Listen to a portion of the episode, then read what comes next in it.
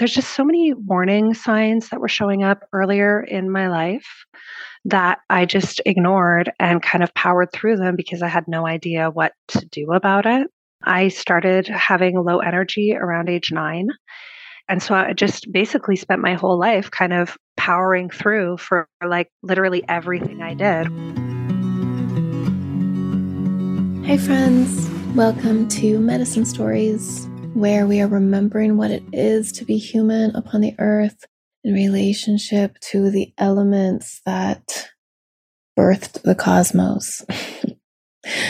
You're going to hear a lot more from me on this topic as I recover my energy, because I've been really deeply interested in it for so long, this elemental interbeing between us, the earth, our ancestors, and the cosmos, exploding stars that threw out the elements that traveled throughout space and time and now make up my very body and your very body. And what happens when those minerals become dysregulated, how this is the foundation of our energy, wellness, psychological well-being, emotional reality, and physical health. This is my interview with one of my closest friends in the world, Suuzi Hazen. We have been friends for 15 years, and in recent years have just been going through the same thing with adrenal fatigue, complete burnout, energy absolutely tanking. And for me, it's gotten really bad in the last couple months, and I'm really pulling back from work and a lot of things. So as I'm always saying, I will do this podcast forever, I hope, but I am going to probably be slowing down big time right now as I heal. So this is me and Suuzi's conversation, just a really real look at where we're at, what got us here, and how ironically so much of what has depleted and dysregulated our minerals has been doing things that we truly thought were making us healthy. And this is, you know, the deepest paradox for everyone really interested in health and wellness and well-being, is that in an age of information overwhelm, we can hook into ideas that make sense to us, but we don't have the full picture. And in the long run, or even in the short term, they actually end up making us much worse. And we also talk about our paths forward, what we've learned, what we've come to understand, and what we are putting our efforts towards as far as healing and recovering our energy levels and coming out of this state. Suuzi will be joining me on my forest bathing Costa Rica retreat in late September, and I hope you can too. We talk about it at the end here, and there's a link in the show notes to learn like the details if you are interested in coming. Also want to let you know that all of our herbal body oils are half off right now. We do this big spring clean every year. So St. John's wort, the St. John's wort and mugwort, cosmic convergence oil, our Queen of Heaven and Earth breast oils, violet castor oil, and the ancestral communion, mugwort and redwood, as well as the witches teach, mugwort and yarrow, herbal body oils. All organic and or wildcrafted. Half off, dude. That's a lot. And there is one Patreon bonus for this episode. It is Niecia Nelson, who was my guest on episode 100, which was much beloved by me and many of you as well, interpreting my recent hair tissue mineral analysis, HTMA results.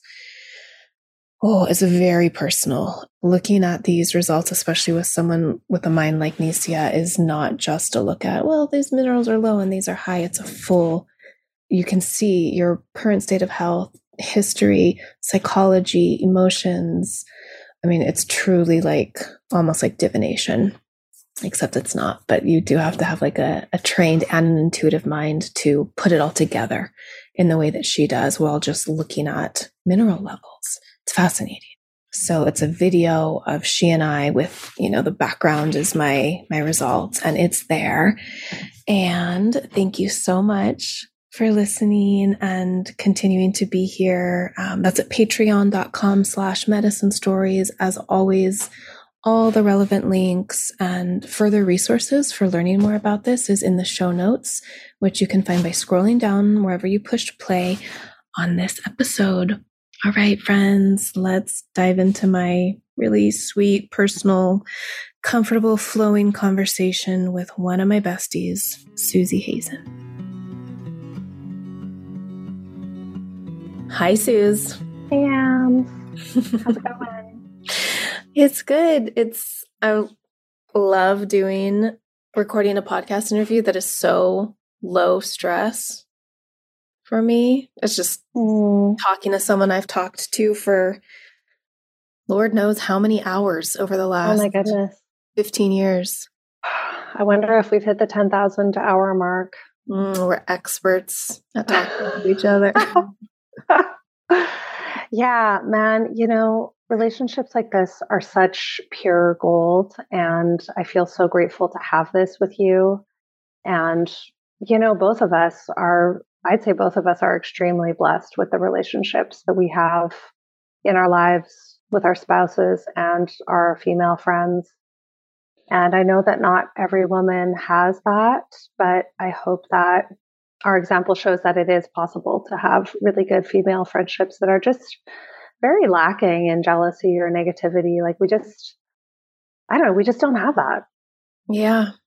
I know. I do see a lot of women online talk about how hard female friendships are for them, or just sometimes when I see the way people treat each other online, and like I'll often like on Instagram stories express like, this is crazy what I'm seeing, or so sort of lack of logical thinking or any sort of accountability. And people will be like, are you really surprised by this? And I'm like, yes, because the people in my life don't behave that way.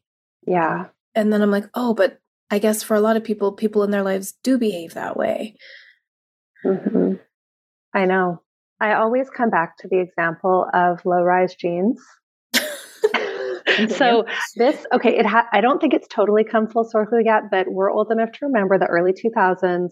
The trend was low-rise jeans that were so low, your belly button was exposed, your hip bones were exposed, even the top of the ass crack would be exposed, and women would even ride like a G-string on top of that, which was that's right. Oh God, it was actually traumatizing. And the thing is, obviously, none of me or my friends did that. And I'm not necessarily throwing shade at the women that did, because I understand they're just trying to meet what they thought was a societal expectation, or have a little fun or whatever, but look hot. You know, they're trying to look hot. I guess so. I mean, some of us thought we looked hot. The song was all over the radio. Ew. It's just some people, I just think some people, they just do stuff that there's just kind of like a lack of judgment or like individual critical thinking. And we just haven't surrounded ourselves with that kind of people. So it's great. I mean, maybe just be weird and pick weird friends, and you're going to wind up with people that actually treat you well and respect you as a human and understand that you make mistakes and forgive you and are willing to talk about it when you have friction, rather than just like, oh, next. Yeah. I don't know. That's so funny that you I remember that. And I mean, we were young, right? We were like early 20s. And but we didn't do it. Such an absurd thing to do. It was traumatizing on a low level, just like seeing women like that, especially because at the time I was living in Vancouver, which is so cold and rainy, like 9 months out of the year. And women were just like walking down the street with their whole like kidney area exposed. And then often they were also wearing flip-flops. Oh gosh. Yeah. In the winter, like slipping over ice to like get on a bus. It was just like, it was a mild form of self-harm, in my opinion. Yeah. So this kind of, I mean, the reason we were just immediately attracted to one another's friendship is this focus on health and this interest we both have in paying attention to our bodies as ancient Homo sapien bodies and our relationship to the earth and the sun. And prioritizing that over societal standards that are making so many people ill. Like that is the tie that binds us together. It is. Yeah, I remember one of our first bonding experiences was childhood or child, like I was helping you with your child. And then, which is like such a feminine human thing to do, you know, like group child rearing, which we all fantasize about, right? And then else at the party was paying attention. Oh God, yeah, we were like leaving a party early. Like, come on, how us is that? And then also the gathering St. John's Wort on summer solstice. Like, I think we did that together very shortly after, or you know, at some point. That was like one of our. I don't know. That was just a very special memory. I'll never forget it. I've done it every summer ever since then. And I don't plan on skipping a summer until the day I die. I'll be out there in my wheelchair scrambling after herbs, being like, hey, Sadie, get over to that one. That one's looking lively. So we tell the whole story of how we met in the interview we did, gosh, I don't know, 4 or 5 years ago. Yeah. Now I think it's on episode 18. And I love how we met. And just thank you so much for showing me that kindness that day. And but also before we even met in person, your now husband, then fiance, Spencer, was telling me about you. He's like, you're going to love her. And he was right. Wow. You, Spencer. But now. That's so cool that you knew him kind of, maybe you even met him maybe before I met him. I don't think so. No. Because the first time I met him, I was making a tincture in a friend's kitchen. Gotcha.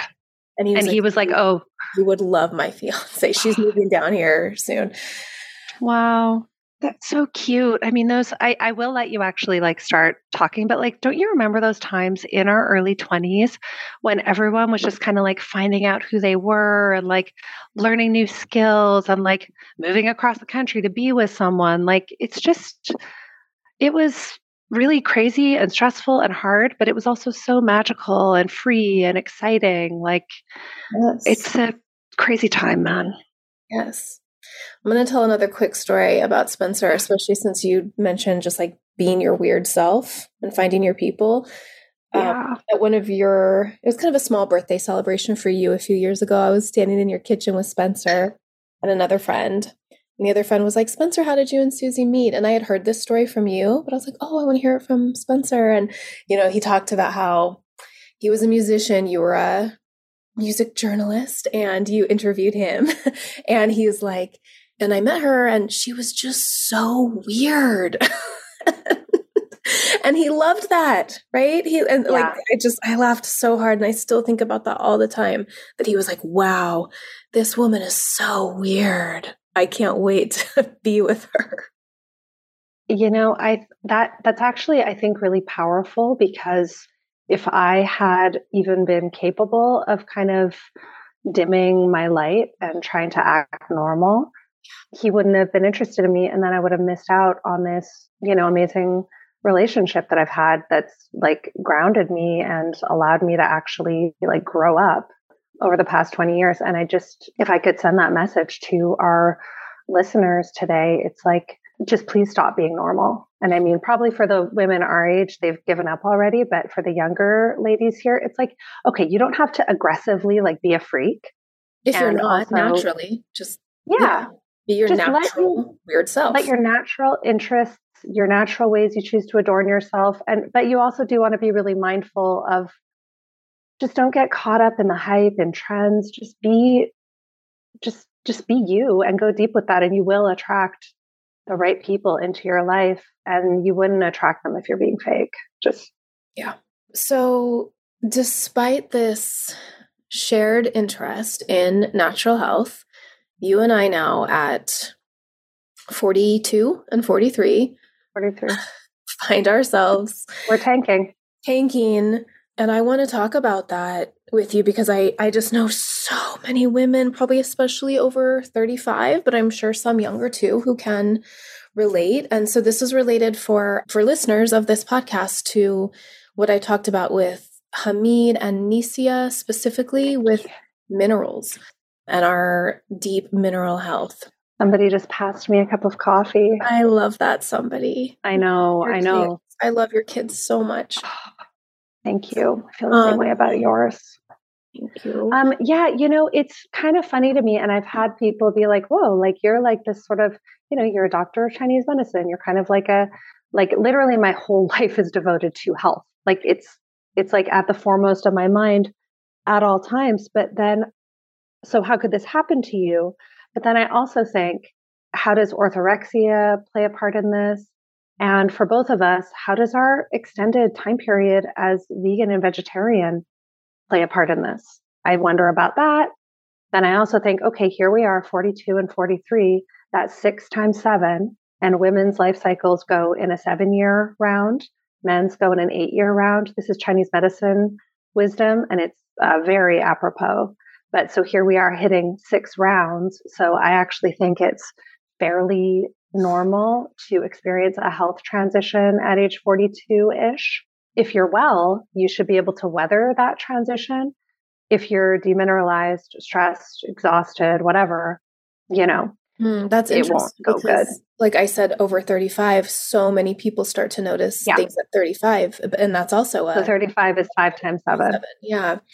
Another, I mean, one thought I would have is like, you know, during those years that we spent as vegan and vegetarian, honestly, I think if we had just been eating a fairly typical standard American diet, eating factory farmed meat, going to McDonald's and getting a burger, I think that would have been more health promoting for us than basically almost living on like kind of a starvation diet of like mung beans and rice and processed food, whatever. I mean, corn, whatever, you know, just the so-called healthy, but actually very unnourishing foods we were eating. I think we would have done better on a, maybe a standard American diet, but minus the soda. So you and I both have at this point labs that show us that we are in like what I'm calling late stage adrenal fatigue, HTMAs, hair tissue mineral analysis. And I have thyroid blood work. You're going to do that soon as well. So yeah, what I want to talk about is how, even when you're trying so hard to live healthy, I mean, and I see this from people all the time online who are like, I'm doing everything. What isn't working is I'm coming to a place of understanding. And it's really cool because I've actually been like obsessed with how we are stardust for decades. And this elemental, like I titled my podcast interview with Kimber Malden, Elemental Interbeing. We are literally made of elements. Minerals are elements. When our minerals are dysregulated, our cells can't hold whatever healing we are trying to do. Yeah, exactly. And, like you and I now have a clear picture of what got us here and our path forward. So I want to talk about that. Yeah. And also don't forget to talk about our Costa Rica trip. Oh, we will talk about our Costa Rica. We are inviting you. We are inviting you, listener, to join us on. And so I'm just going to say here that this Costa Rica retreat, God, like, can't fucking wait. I am holding this and you along with me from a place of total burnout and healing and relaxing. So this is not a like, go retreat. We're up at 6 a.m. to do breathwork and yoga. This is like, we're chilling in the rainforest and connecting with plants and forest bathing and eating chocolate and sharing our hearts and getting to know each other. And so we'll talk details at the end. I can't wait. How about like sipping like coffee grown on the island? I mean, fuck yes to that. Yeah.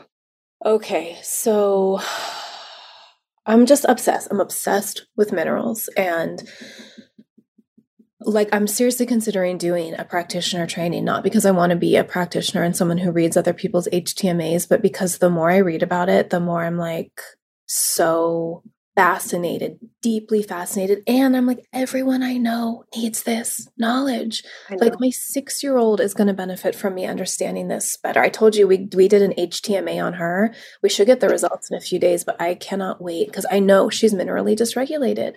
Any sort of energy issues, attention issues.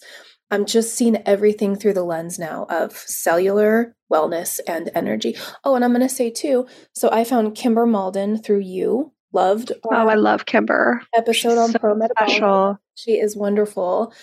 even though like a general pro-metabolic lens is still how I'm eating and going to be eating, I did the same thing with that as I did with vegetarianism, veganism, keto, low carb fasting, which was I just dove right into it, started applying everything that everyone recommends without knowing where my body was at from a mineral perspective, without tuning in to my own self as I did it. Yeah. And I gained a ton of weight, which also, I don't think I told you this, is reflected in my HTMA. There's a ratio between two of the minerals that's like, you can't metabolize carbs. Mm-hmm. So it's just been so fascinating. And then my thyroid labs are showing high reverse T3. So my thyroid is actually like producing T3, but then my body is stopping the T3 from getting into the cells, which is also contributing to the weight gain. And I think maybe you feel like this is how I've been feeling for the last, I mean, I could go anywhere from like 6 months to 7 years because it's just accelerated and gotten a lot worse in the last few months. I feel like my body, my health, my weight has been like a runaway train that I'm like, I don't know how to reel this in. It seems like a domino effect going in every direction, and I don't know how to stop it, and I don't know what to do. But now I'm working with Niecia one-on-one, understanding mineral regulation better, and I'm really grateful to be on this exact same journey with you. So like, tell me a little bit about what you've been experiencing. Okay, sure. There's just so many warning signs that were showing up earlier in my life that I just ignored and kind of powered through them because I had no idea what to do about it. I started having low energy around age 9. And so I just basically spent my whole life kind of powering through for like literally everything I did, whether that was getting up with an alarm clock in the morning, going to school, which I hated, going to my various jobs, doing my schoolwork in university and Chinese medicine school, and just showing up for anything has always required a lot of like push through for me. So I know that during all those years, I was really depleting my adrenal gland function. And I think what happens is that after so many years of that, then your thyroid starts to tank because your thyroid is kind of outputting other stuff to compensate for the gradual weakening of your adrenals. And then it's just like you're running a car on fumes sort of deal. I mean, I hate all the car analogies with humans, but they are kind of helpful. And so during the COVID madness, I decided that I was so grossed out by everyone being like, oh my goodness, I'm just staying home, watching Tiger King and eating chips, and I've gained like 30 pounds. Haha. I mean, I just hated that whole dialogue so much because, personally, I did not stay home. I kept doing everything that I normally do because I had to and I wanted to. And I was like, okay, well, I'm just going to run the opposite direction of that. I'm going to actually use this opportunity to like lose this 10 pounds because at that time I was about 10 pounds overweight. I never really fully lost all the weight after I had my son Guy, who is 8, and it was pissing me off. And I basically hated myself, which now looking back, I'm like, oh my God, like 10 pounds overweight, like who cares?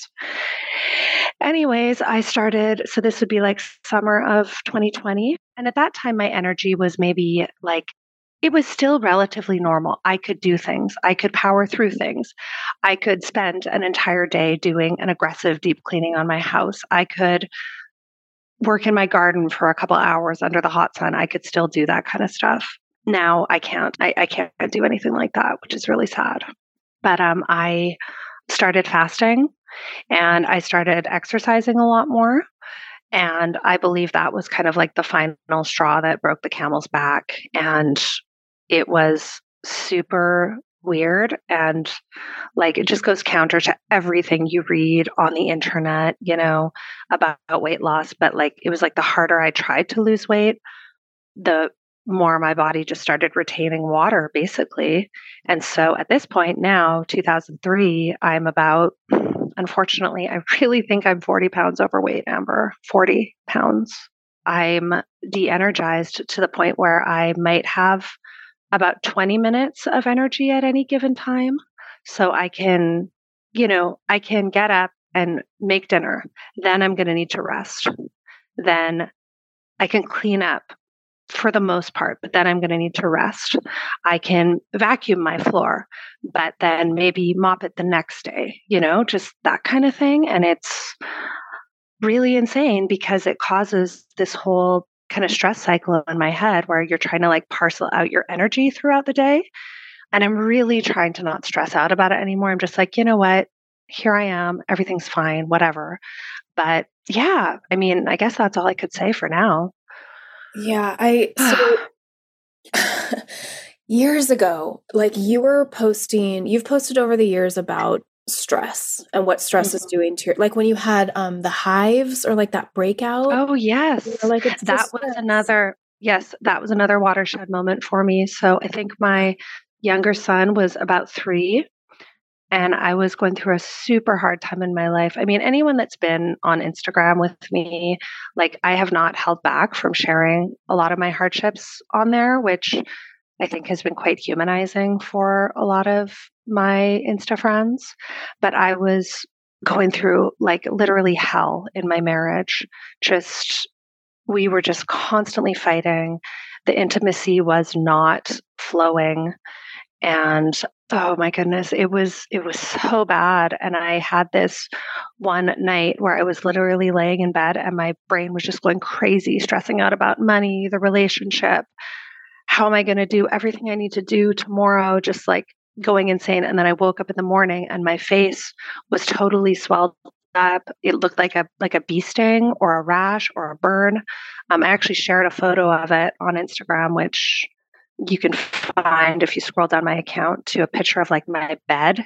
And then the photo is like next after that. So just look for the bed picture. But yeah, it was an adrenal response where my body sent out so much adrenaline.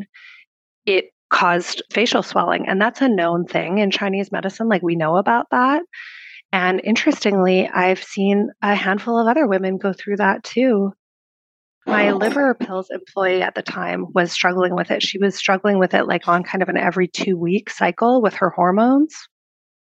I mean, so I think at that point, my adrenals kind of just broke a little bit more. So at the time when you were posting that, I was like, that's not, how can stress do that to you? Like, how could you think that? I didn't believe it because I love that, Amber. I know, confession time. This is how much I was overriding my own exhaustion and my own stress levels. And I think it's a way of talking myself out of, I'm going to feel that could happen to me. And it's from the same cause. Like something Niecia said to me when she was interpreting my HTMA results the other day was that I've been out of touch with my true level of exhaustion.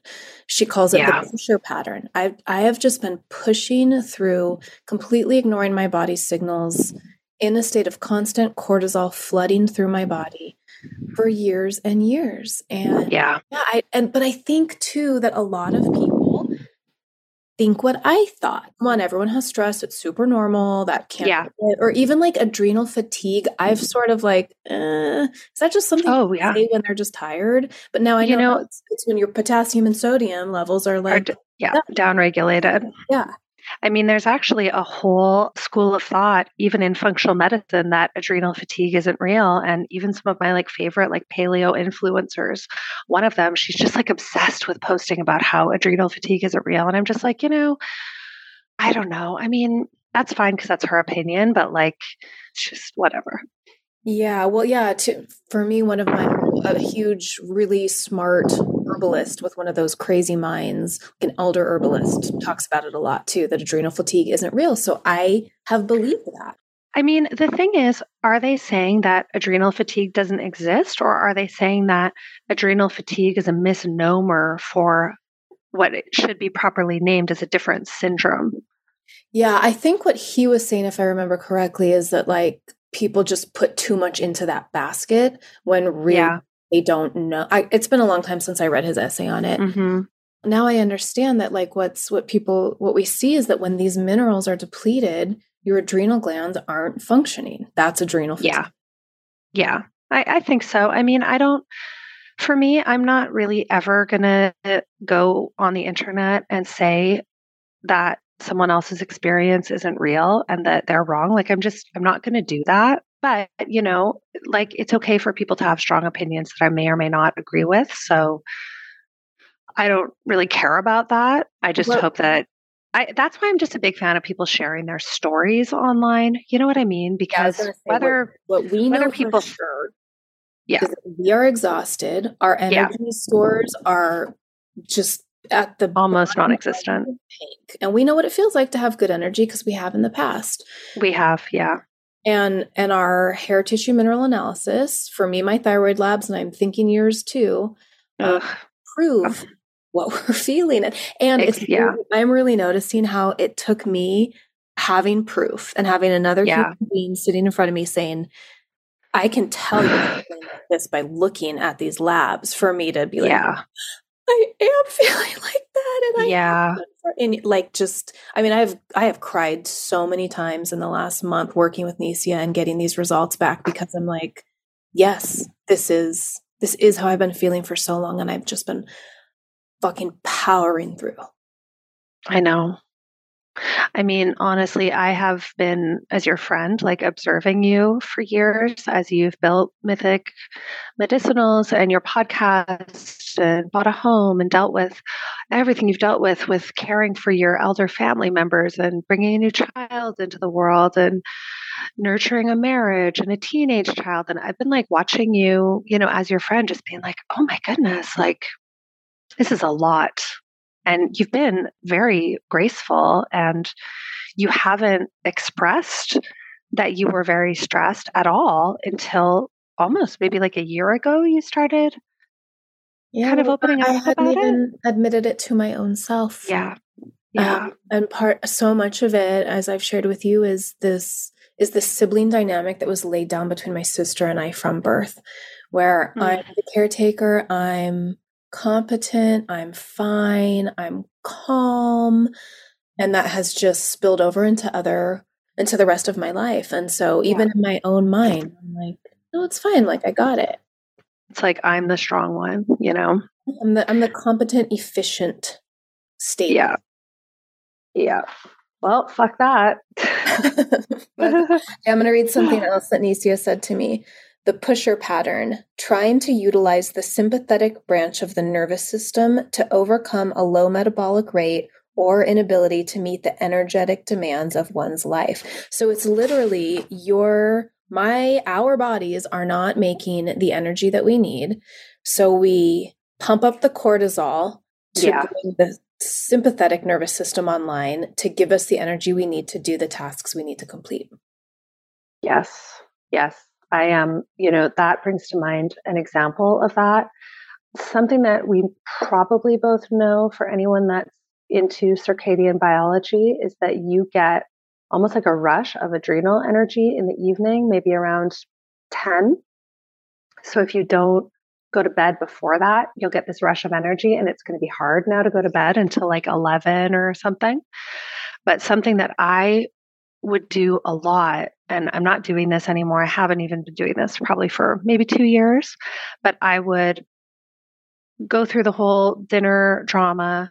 And this is something that I do by myself a lot because my husband is really busy, and he's just not necessarily around for dinner time. And I'm not saying this in a blaming way, but this is something I do a lot. So do the dinner time, bedtime. And yes, my kids are 8 and 10, but it still requires quite a lot of wrestling on my part. And then after that, finish that, and then almost just like collapse on the couch and be like, okay, I have another hour of emails and 1 hour of cleaning up the kitchen. And then it's like almost just lay there numb until like 10, and then suddenly get up with energy and do a whole bunch of stuff, and then collapse in bed at like 11:30. And that to me is such a typical pattern that I know a lot of busy, exhausted moms have. It's so unhealthy. And I am not doing this anymore. I am just going to bed early and just like, fuck all that shit kind of vibe. And for any moms who are like, oh my God, that's me. Like, if you can, just stop that right now, because this will not. It isn't so unsustainable, so unsustainable. Yeah. I'm going to read a couple paragraphs from this website, mineralbalancing.org. This is part of me understanding what's going on with minerals and what people are talking about when they interpret HTMA results. Mm-hmm. To correctly interpret a hair tissue mineral analysis, HTMA, in his search to learn more about minerals, Dr. Paul Eck uncovered the work of soil researcher Dr. William Albrecht. Dr. Albrecht had written about mineral balancing with soil and had developed the mineral wheel, which identified how minerals interacted with one another through their synergistic or antagonistic attributes. And I'll link to this in the show notes so people can see this wheel. Dr. Eck discovered that an HTMA provided much more information than simply the ability to identify toxic metal levels. He found that the levels did have some value, but what was most important was the balance of minerals and their ratios with each other. Dr. Eck realized that the HTMA was actually measuring the body's response to stress, and that rather than looking at the separate mineral levels on a hair test, all the mineral levels had to be interpreted as a whole. He began looking at a hair tissue mineral analysis as if every single one of the minerals interacted with one another, because they do. Dr. Eck found that when a mineral appears low on an HTMA, it may really be low. However, at times it may be adapting or compensating for another mineral imbalance. Therefore, to balance one's biochemistry, these adaptations and compensations would need to be taken into account. He found that by providing certain nutrients, he could raise or lower other nutrients. So this is like super complicated. It's life, right? It's biology, it's chemistry, it's the interaction of different elements with one another. And I just found it so fascinating that Dr. Paul Eck was able to read the soil researchers' research and say, oh, I wonder if this applies to the human body as well. And then of course it does.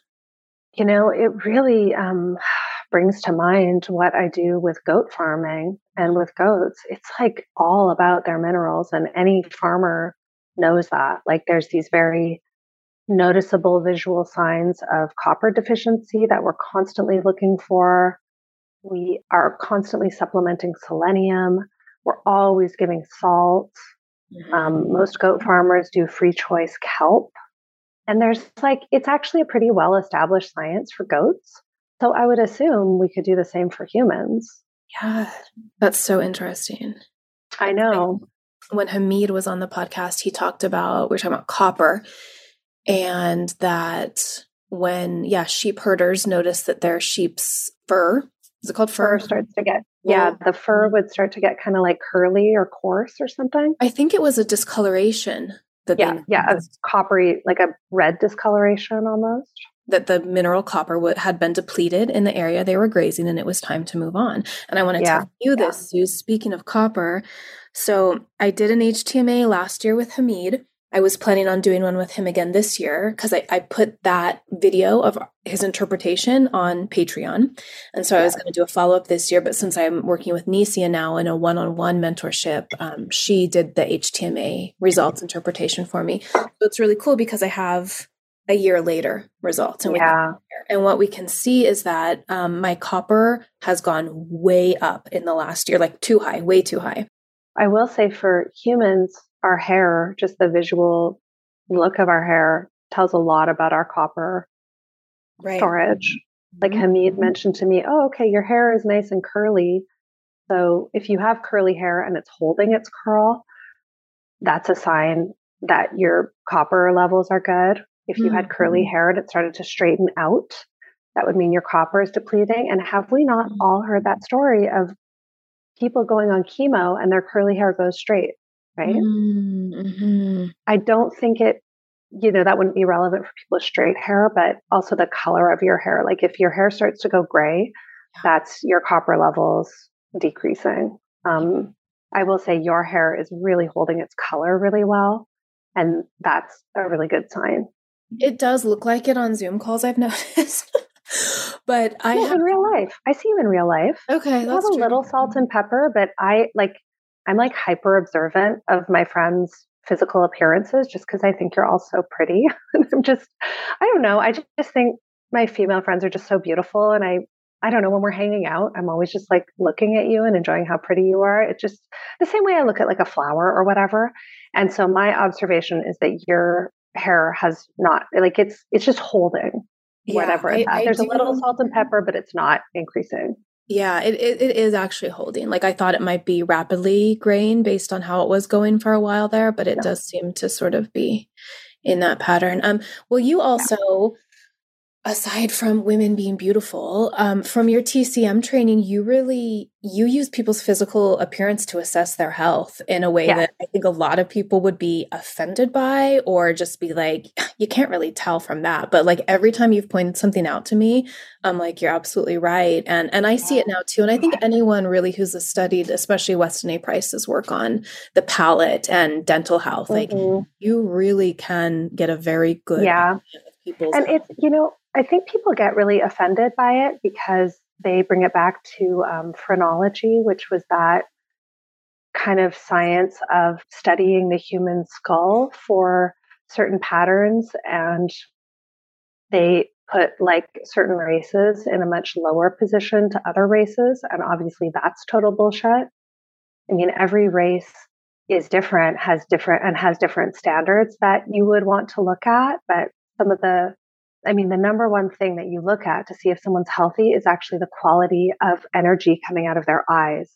Mm-hmm. So it's definitely not about their body weight. It's definitely not about how pretty they are at all. It's about, like, if you look in someone's eyes and there's kind of like this soothing glow of someone who has what we call in Chinese medicine, we call it spirit. If they're spirited, and it's not a crazy look, it's like a soothing, like, wow, this feels good. That is literally the number one thing we look for, is the quality of light shining out of someone's eyes. Mm.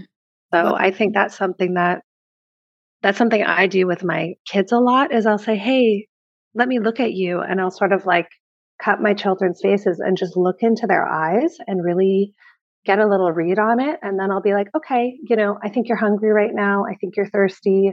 Let's make you some tea. Or, hey, you're doing really great right now. Like, that's just, anyone can do this. You don't need any special training. Just looking deeply into your loved one's eyes. It is like soul medicine, and it will really allow you to just be a really wonderful support person and them for you as well.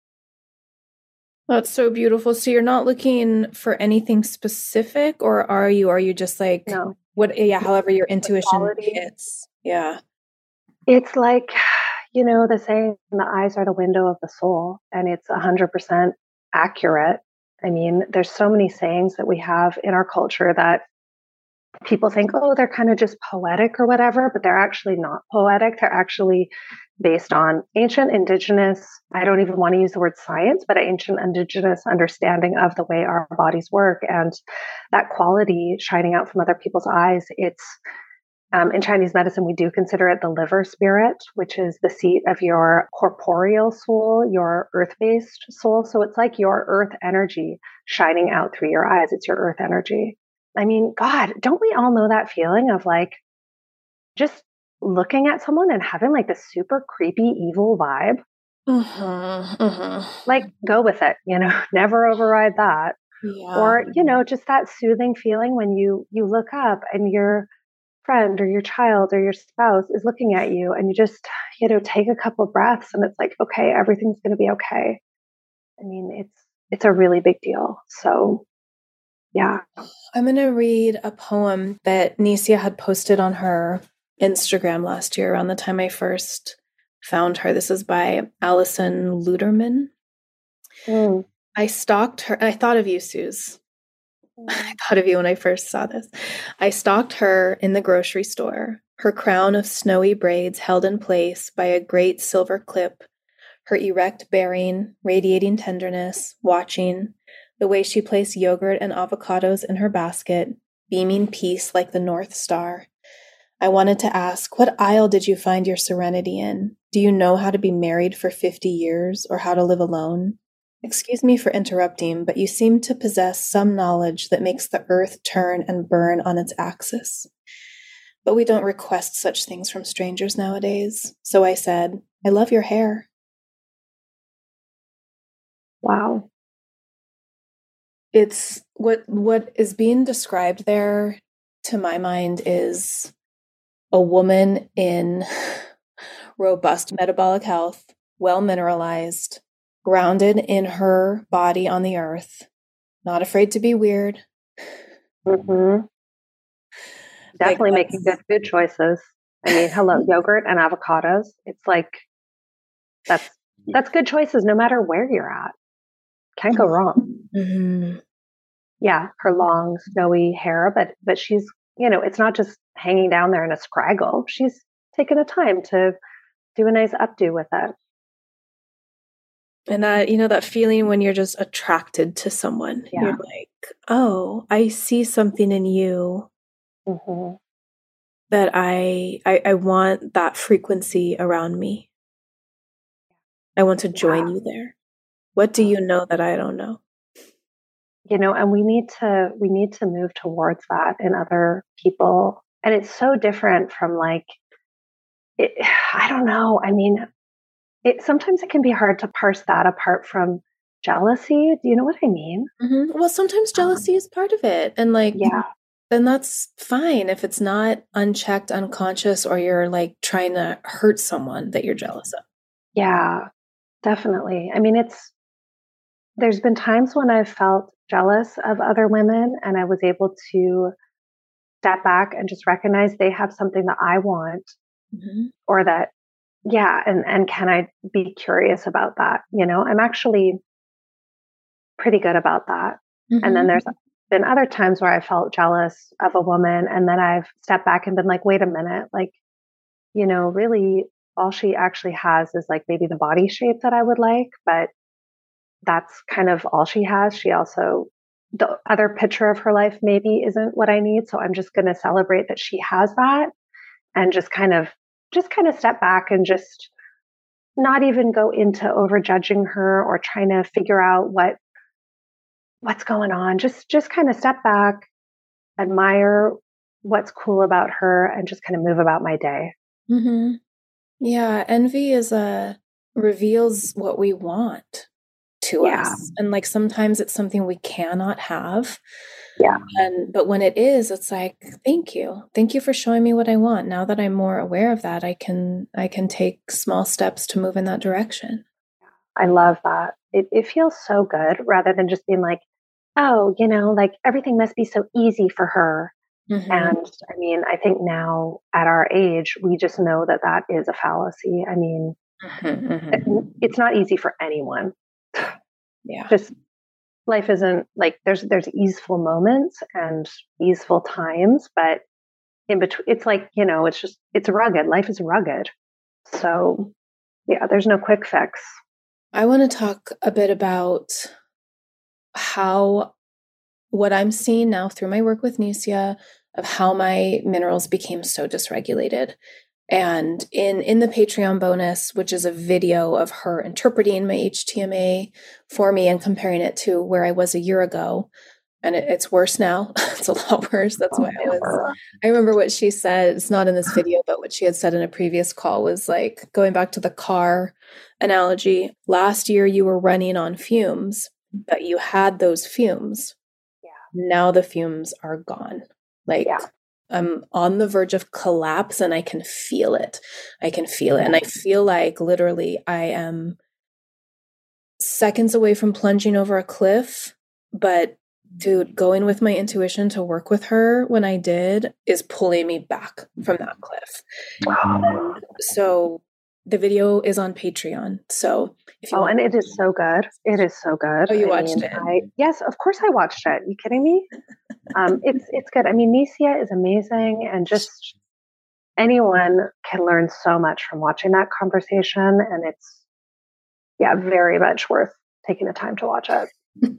I love that. Okay, so this came up before in the podcast with my interview with Dr. Elizabeth Wade on like birth control and cycle tracking, but I am now like everything goes back. The first turning point for me was when I got one Depo-Provera shot at age 17. Oh, yeah. That it did so much damage to my body. Very soon after that, and related to that, I went into hypothyroidism. very soon after that, I was also remembering I did MDMA 3 weekends within like a 5-week period, my senior year of high school, like ecstasy with my friends. And it fucked me up and I knew it, but I just pushed. I didn't know what to do. Like I didn't tell anyone because we didn't talk about depression and anxiety back then the way we do now. I was like deeply, I thought I was going to die every second. I was terrified every time I was in a car, every time the phone rang, I thought someone was going to die. I was really, really unwell. And around that same time is when I started having the body pain that I have had consistently for 25 years, which I now know is like calcium. I mean, it can be many things, but definitely a calcium deficiency. So, and then I'm vegetarian through all this time period. And then around the same time, like 19, I became vegan, plus full suite of vaccines as a kid, eating processed toxic food, tons of antibiotics. So like, this is how there's many ways, but these are some of the ways that your minerals become depleted and dysregulated. Mm-hmm. And all those things, like when you take MDMA, you know, that wonderful, like ethereal, I love everyone feeling. It's literally, that's the feeling of minerals being metabolized out of your bones through your liver and kidneys. That's literally why all drugs feel good. Because they're just, that's how it works. So wait, explain that to me more. Yes. Okay. So all of what I call the white powder drugs and also cannabis and mushrooms too, and bufo and all drugs. If you get an ecstatic, ethereal, psychedelic feeling from them, which they all do, that's the feeling of minerals being processed through your liver and kidneys and out into your bloodstream. So is it like a mineral high at the time? But then they're exiting the body in that moment as well. They're metabolizing and they're now going to be excreted through your breath and urine. So that's why they feel good. And that's why, you know, for anyone that's done MDMA, Molly, ecstasy, whatever you want to call it, the hangover the next day is like so extreme. I think I did it a couple times after college and I was like, never again. I can't do that. So when I think of you in high school doing it for 3 weekends in a row, yes, like that's really intense, but also, you know, it sounds like a lot of fun, but I know. Well, it was less fun each time. Yes, I believe that. And was there a feeling like the second time and the third time when someone passed you the pill, almost this way, like, oh God, no. But then taking it and it's like jumping off a cliff kind of? No, not really. I don't remember. Actually the third time it was, because the third time was at an actual party. The previous 2 times were like intimate gatherings with really close friends. Mm-hmm. And that was just like awful. Wow, thank you for that insight. And yeah, this is why like Hamid, Niecia, and other mineral people that I follow talk about this a lot, how psychedelics are actually super depleting. And I want to read this post now. Yeah. Now that the conversation has gone there, from Sena Maria on Instagram, of course. I'll link to her and everyone else. She actually lives here. Do you know her? Ooh. Is her name Sena Maria? Yep. Okay. I don't know her personally, but we've connected online. But she has this great post called "Why Your Healing Work Isn't Moving the Needle." Mm. So the cell is the building block of all living things. They provide structure for the body, take in nutrients from food, convert those nutrients into energy, and carry out specialized functions. Cells also contain the body's hereditary material and can make copies of themselves. And then she writes about the current approach to physical, spiritual, and emotional catharsis. So this is like the healing work that so many of us have been involved in recently. Transformational festivals, high-intensity interval training, plant medicine journeys, microdosing, cold plunges, sweat lodge, fasting, psychedelic-assisted therapy, cathartic breath work, overemphasis on cleansing, peak experiences in somatics, tantra, kundalini, etc., keto and low-carb diets, resulting in nervous system dysregulation. And so compare that to a cellular physiologic approach, animal-based diet, eating every 3 to 4 hours, blood sugar regulation, remineralizing, sleep and circadian rhythm, minimize EMFs and blue light, appropriate body movement, lymphatic movement, home-cooked quality foods, rhythm and routine, strength training, saturated fats over PUFAs or polyunsaturated fatty acids, toxin-free skincare and household, resulting in nervous system regulation. So our depleted cells, which is like most of us, are not capable of holding nor integrating. So the healing doesn't stick and the depletion continues. That really hits home. I know. We need nourished cells to hold our spirit work. Like, yep. Yeah. Yep. When cells can properly produce and clear energy, we have psychosomatic healing, happy hormones, motivation to exercise. We can gain muscle, buoyant mood, detoxing is easier, spiritual insight, ability to focus, clarity, regulated nervous system, sense of purpose, strong libido, and creativity. Wow. I know. It's like, it's just, it's like unpeeling layers, right? Unpeeling layers. And I'm like, I don't know if it's going to get any more core or foundational than minerals. Okay, I agree. And the one thing that still concerns me a little bit or challenges me with the minerals is that we have to take them in and digest them through our stomach. So, well, but that's part. So this is, yeah, this is like what I'm saying, where it's like the dominoes and it's so confusing and where do we start and what affects what is, yeah, dysregulated minerals messes up your digestion. Yeah. So yeah, I mean, this is definitely a place where I'm stuck, but like, I know Niecia is working with me on this. I think also it's like, you know, we can take, we do not want to go into that paradigm of just popping a bunch of mineral supplements and thinking that that's going to Band-Aid over the situation. You know, I've done that before and it just does not work. No. And I want to really think about things like, you know, if there's any level of sleep deprivation, that's not okay. I'm not okay with that for myself or my friends anymore. Because when you sleep, your body actually gets a chance to like regulate the minerals that you do have. So I think that's huge. And yeah, and the circadian, like being outdoors and just taking in natural light through your eyes.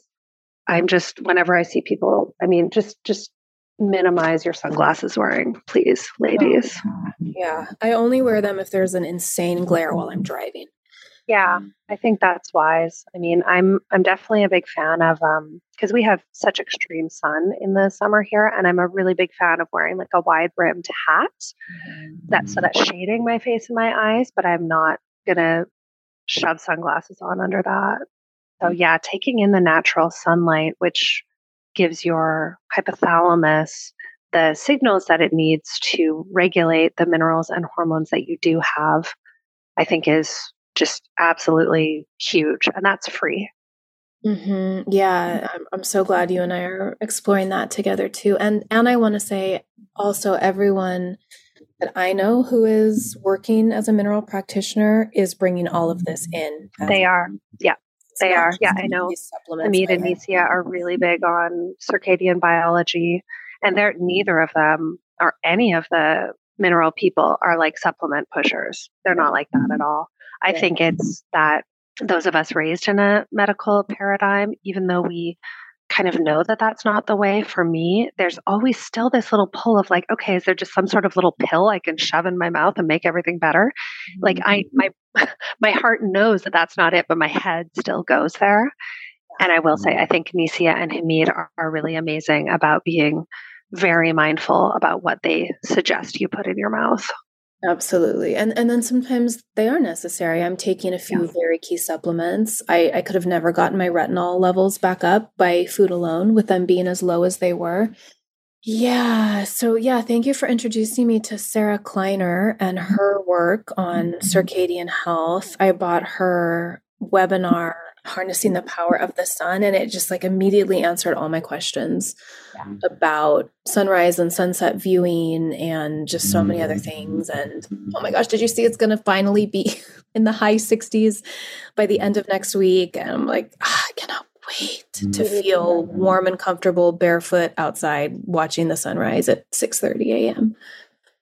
I started doing Sarah Kleiner's, and if you can, I would definitely link her podcast or YouTube channel or something here, because just everyone needs to know about her. She's an absolutely amazing women's health coach. She, I think, is one of the best women's health resources that I've seen. And I've been, as you know, like we've both been digging into this for years. She's absolutely incredible. So I did her leptin reset program, and I started sunrise, sunset, outdoor, naked eye, solar noon, frequent light breaks throughout the day, blue light blockers after sunset. And I mean, it has helped me so much, and I'm excited. And during that time, we went through Snowmageddon up here. So it was like, I was outside sitting on my deck, shivering, looking at the white sky, which was allegedly sunrise, but like it was a blizzard. So I'm really excited to enjoy all this wonderful healing with the sun when there's actual sun. Yeah. Also learning in the webinar that I got from her, Harnessing the Power of the Sun, about how to really be synthesizing vitamin D, because people can be getting all the sunlight, but if they're not doing key things or are doing other things, that vitamin D doesn't get in there. And I am committed this summer to storing up enough vitamin D to get me through next winter. So how exactly are you going to do that? Well, I'm still learning from her, but like I didn't realize that you need the light exposure in your eye in the morning to properly synthesize vitamin D from sun exposure on your skin later in the afternoon. Yes. Wow. That is, I mean, it's just insane how much we are relearning right now that our ancestors that was part of their life. Wow. She is so cool. I mean, Sarah Kleiner is just, she's also has a vaccine injured 19-year-old child. So hands up to all the moms of vaccine injured kids out there. I mean, it's so sad, but some of these women have become the biggest like warriors for healing us and themselves and their families. And I just take my hats off to them. Yeah. I mean, we could talk about this forever. It's going to be we're lucky that we're both working with practitioners, so we have guidance and a path forward. Yeah. I'm about to take a big step away from everything that I've been doing for so long. And I'm feeling inspired by you because I've seen you slow down. Thank you. Thank you, Amber. I'm really realigning my life to a slower pace that I can handle. I would love to be high energy again and just kind of go, go, go and creative all day and whatever. But I'm not there right now, and I am not beating myself up about it. I am in a healing phase right now, and we'll see what happens on the other end of it. Hopefully I'm going to get better, but I just have to go day by day right now and get other people to just get help from other people. And, you know, there's a lot to be said for that. You know, once you kind of turn around and you switch from you're always the person helping other people and you say, okay, well, maybe other people are helping me, and kind of relax into that. Mm-hmm. It's really nice. Mm-hmm. I like it. Yeah. And I want to say too, that even with these practitioners and these approaches, it's lifestyle change as well. Not just get outside and take these supplements and eat liver. It's like you've got to think about the structure of your life and what can shift to really hold you. And I can't. Once I just started admitting to myself how tired I am like feeling that tiredness so strongly. And some days it's more than others, but some days I'm like, I have to be in bed. Yeah. I'm like in bed for 4 hours in the afternoon today. What is that? I have to be in it. Another interesting thing I'll say here too is that, so I got some desiccated bovine thyroid supplement pills to help with my thyroid issues. But Niecia told me, like, this might actually, your body might not have the mineral stores it needs to create the energy that this is going to push into your body from the outside. So you need to pay attention to how that's feeling. And then specifically, once we got my HTMA results, it was like, yeah, it doesn't really look like you have the sodium and potassium to create the energy this will try to push into your body. And so I tried it for a while, and I felt so much worse taking it. I felt so much more tired taking it. Wow. And it's like, that's so fascinating. That's so, because it's just like making the wheels turn, but there's no gas in the tank. Mm-hmm. Yeah. Wow. No wonder women in a similar health condition to us, like just go from like doctor to doctor and like get no answers and wind up having to like figure this out for themselves in the alternative health space. Cause I mean, I'm not sure if either of us are going to wind up going on thyroid medication. I mean, I've had to open my, I have opened my mind to that, and it's not something I'm going to reject if it seems like the right answer, but I'm going to be extremely mindful of doing that because, you know, Sarah Kleiner herself had low thyroid function and she went on thyroid medication. And all that happened was her heart was racing and she couldn't sleep. Yeah. She didn't lose weight. She did not get more energy. She just got those side effects, which is 100% what you're talking about. It just started like revving the engine, but there was no gas in the tank. And so then she went off the thyroid meds and started doing this circadian reset and was able to, using the light therapy and so on, actually get herself well again. Mm-hmm. But I'm not against necessarily taking thyroid meds if they are the right choice for me, but I'm going to be very mindful of that. Well, a very good friend of ours who we had sushi with recently texted me like a few days later that she had gotten together with a friend who was on thyroid like pharmaceutical thyroid medication, probably Synthroid. And she was saying like, it wasn't helping. It was making things worse. So yeah, it's really something to consider. And we are elemental beings, right? That it totally makes sense that when we remineralize and are living in harmony with the sun, as you were saying, it's just ancient. This is the basis of our ancestors' days, of their health, of their spirituality, that we can fall into alignment with our biological blueprint of health. Yeah. That's so interesting because I know that that same friend has actually been really hassling me to consider taking medication. And I love her to death. And if you're listening right now, we love you. But I'm not against it. But it's like, okay, then we're all, I mean, you know, it's just, it's got to be really thoughtfully curated, if that makes sense. Yeah. Yeah. And, you know, this friend, like, she loves us so much. She just wants to see us get better and she wants to see us get better fast. Yeah. I love that about her. And I want the same thing for us too. Okay. Let's talk about Costa Rica. Yeah. So you're going to this backstory behind this. I guess I've said it before in the podcast. This company, Trova Trip, reached out to me, asked if I was interested in trying to lead retreats, see if we could get enough signups. And we ran a poll, and this was the place that was at the intersection of interest and affordability. So it's one of the most affordable trips that they offer. And we're calling it the Forest Bathing Retreat in Costa Rica in Sarapiqui. This is from September 23rd to September 28th, 2023. And there's spots open still. It is confirmed. We have enough signups now, which is 8 people, that it's happening for sure. I'm so excited that you're coming. And so the activities in our days there are pretty amazing.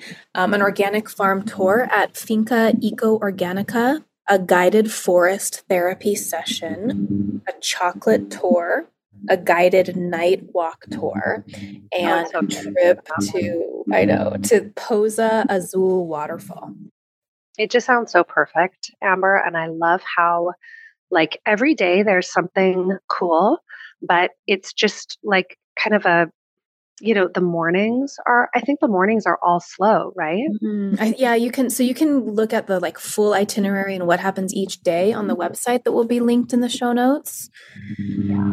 But yeah, it's chill. And like I said, they were like, okay, how many workshops do you want to teach? We can book the space. And I was like, I don't want to teach any workshops. This was before I understood that I'm in like complete adrenal fatigue on the verge of collapse, but I just knew I can't have any expectations on me right now is how I feel. No obligations, no expectations. People reaching out, asking me if I want to collaborate or do this or that or promote them. I'm like, no, you don't want to rely on me for anything at this moment in my life. because you will be disappointed. And I mean, this trip, you know, at the time of this recording is almost 6 months away. I think we will regain much of our health and energy, but also my intention is for it to be relaxing, not stimulating, not exhausting, basically. Well, and to me, when I imagine like, you know, so I'm trying to imagine myself if I was like a fangirl of yours, which I am, which I obviously am, but like if I was one of your Insta friends or followers and I'd been attracted to you for years and curious, I would be so excited just to hang out in the hotel lobby with you and like drink coffee and hang out on the balcony. I would be so much more excited about doing that rather than sitting down in a conference room and having you stand up in front of me in front of a whiteboard and like give a lecture of some sort. And to me, I almost feel like this is like what this trip is. It's almost like a much more new paradigm of learning. So rather than this kind of top down, like Amber's going to give a lecture. No, we're going to hang out. We're going to socialize. We're going to share stories from our lives in a very authentic, very relaxed, no pressure way. It's not like anyone needs to share a story, but since we're women, we're just going to talk. And it's going to be so sweet and powerful and, in my mind, such a more healthy way to heal and experience each other rather than a more forced, scheduled, whatever vibe. Yeah. Yeah. Heart share story medicine as it spontaneously arises and flows with no expectations on anyone. Exactly. Yeah. I also want to say that like, I see Instagram posts of retreats and gatherings and stuff, and they look exhausting. Yeah. I'm like, they all have, they spend an hour and a half on their hair and makeup, and their outfits are incredible. And they like went to this place to pose for these photos, and like, this is not the vibe I want for this retreat at all. Oh my goodness. Like all the women are wearing those like wide-brimmed felt hats. So sorry, but like, you know what we're talking about here. And it's like, that's totally fine if that's someone's vibe, but like, this is not going to be our vibe. Yeah. I mean, if that's your vibe, that's fine, but there's no conformity is expected. I don't want anyone to have imposter syndrome. Yeah. Or you don't know enough to come, or we're expecting anyone to be anything other than just like authentic. And also, you know, sometimes it's like, oh, you're expecting people to be authentic. So does that mean they have to like share everything about their lives or whatever? It's like, no. There's no levels jumping here, or like, I don't know. It's just the only expectation is just show up and just see what happens. Yeah, exactly. I think you and I both, like I've always had a wide variety of really diverse friends, like just very different kinds of people. They don't have to look or act or talk like me, or look or act or talk like anyone. So we have just wide capacity to hold folks where they're at, who they are. Yeah, I think, you know, I think for both of us, we've just always been very curious about other humans. And that's a quality about myself that I really love. And I almost like cherish that more and cultivate that more, is just rather than judging or trying to understand, why not just be curious about other humans and try to learn something from each other, or just enjoy the moment together. Yeah.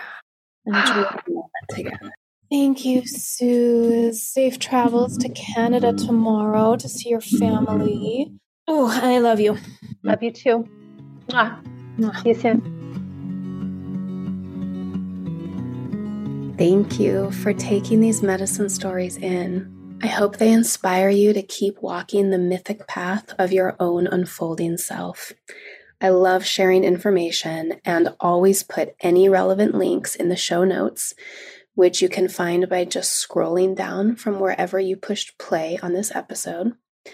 You can find all past episodes and our handmade herbal medicine at mythicmedicine.love. We've got reishi, lion's mane, elderberry, St. John's wort, mugwort, yarrow, redwood. We've got body oils, sleep medicine, heart medicine, earth essences, and more. While you're there, be sure to check out our fun quiz, Which Healing Herb is Your Spirit Medicine? It's lighthearted, but the results are really in-depth and designed to bring you into closer alignment with both the medicine that you're in need of and the medicine that you already carry and can bring to others. If you love the show, please consider supporting it at patreon.com/medicinestories. It is so worth your time. There are dozens and dozens of killer bonuses there, ebooks, bonus conversations, guided meditations, giveaways, resource guides, links to online learning, coupon codes, behind-the-scenes stuff. And the best of it is available at the $5 a month level, and it literally makes the show possible. You can also subscribe or follow, depending on which podcast app you prefer. The music that opens the show is by Marie Sio from her beautiful song, Wild Eyes. That's MarieSiou. Thank you, my beautiful friend Marie. And thank you for listening. I look forward to next time.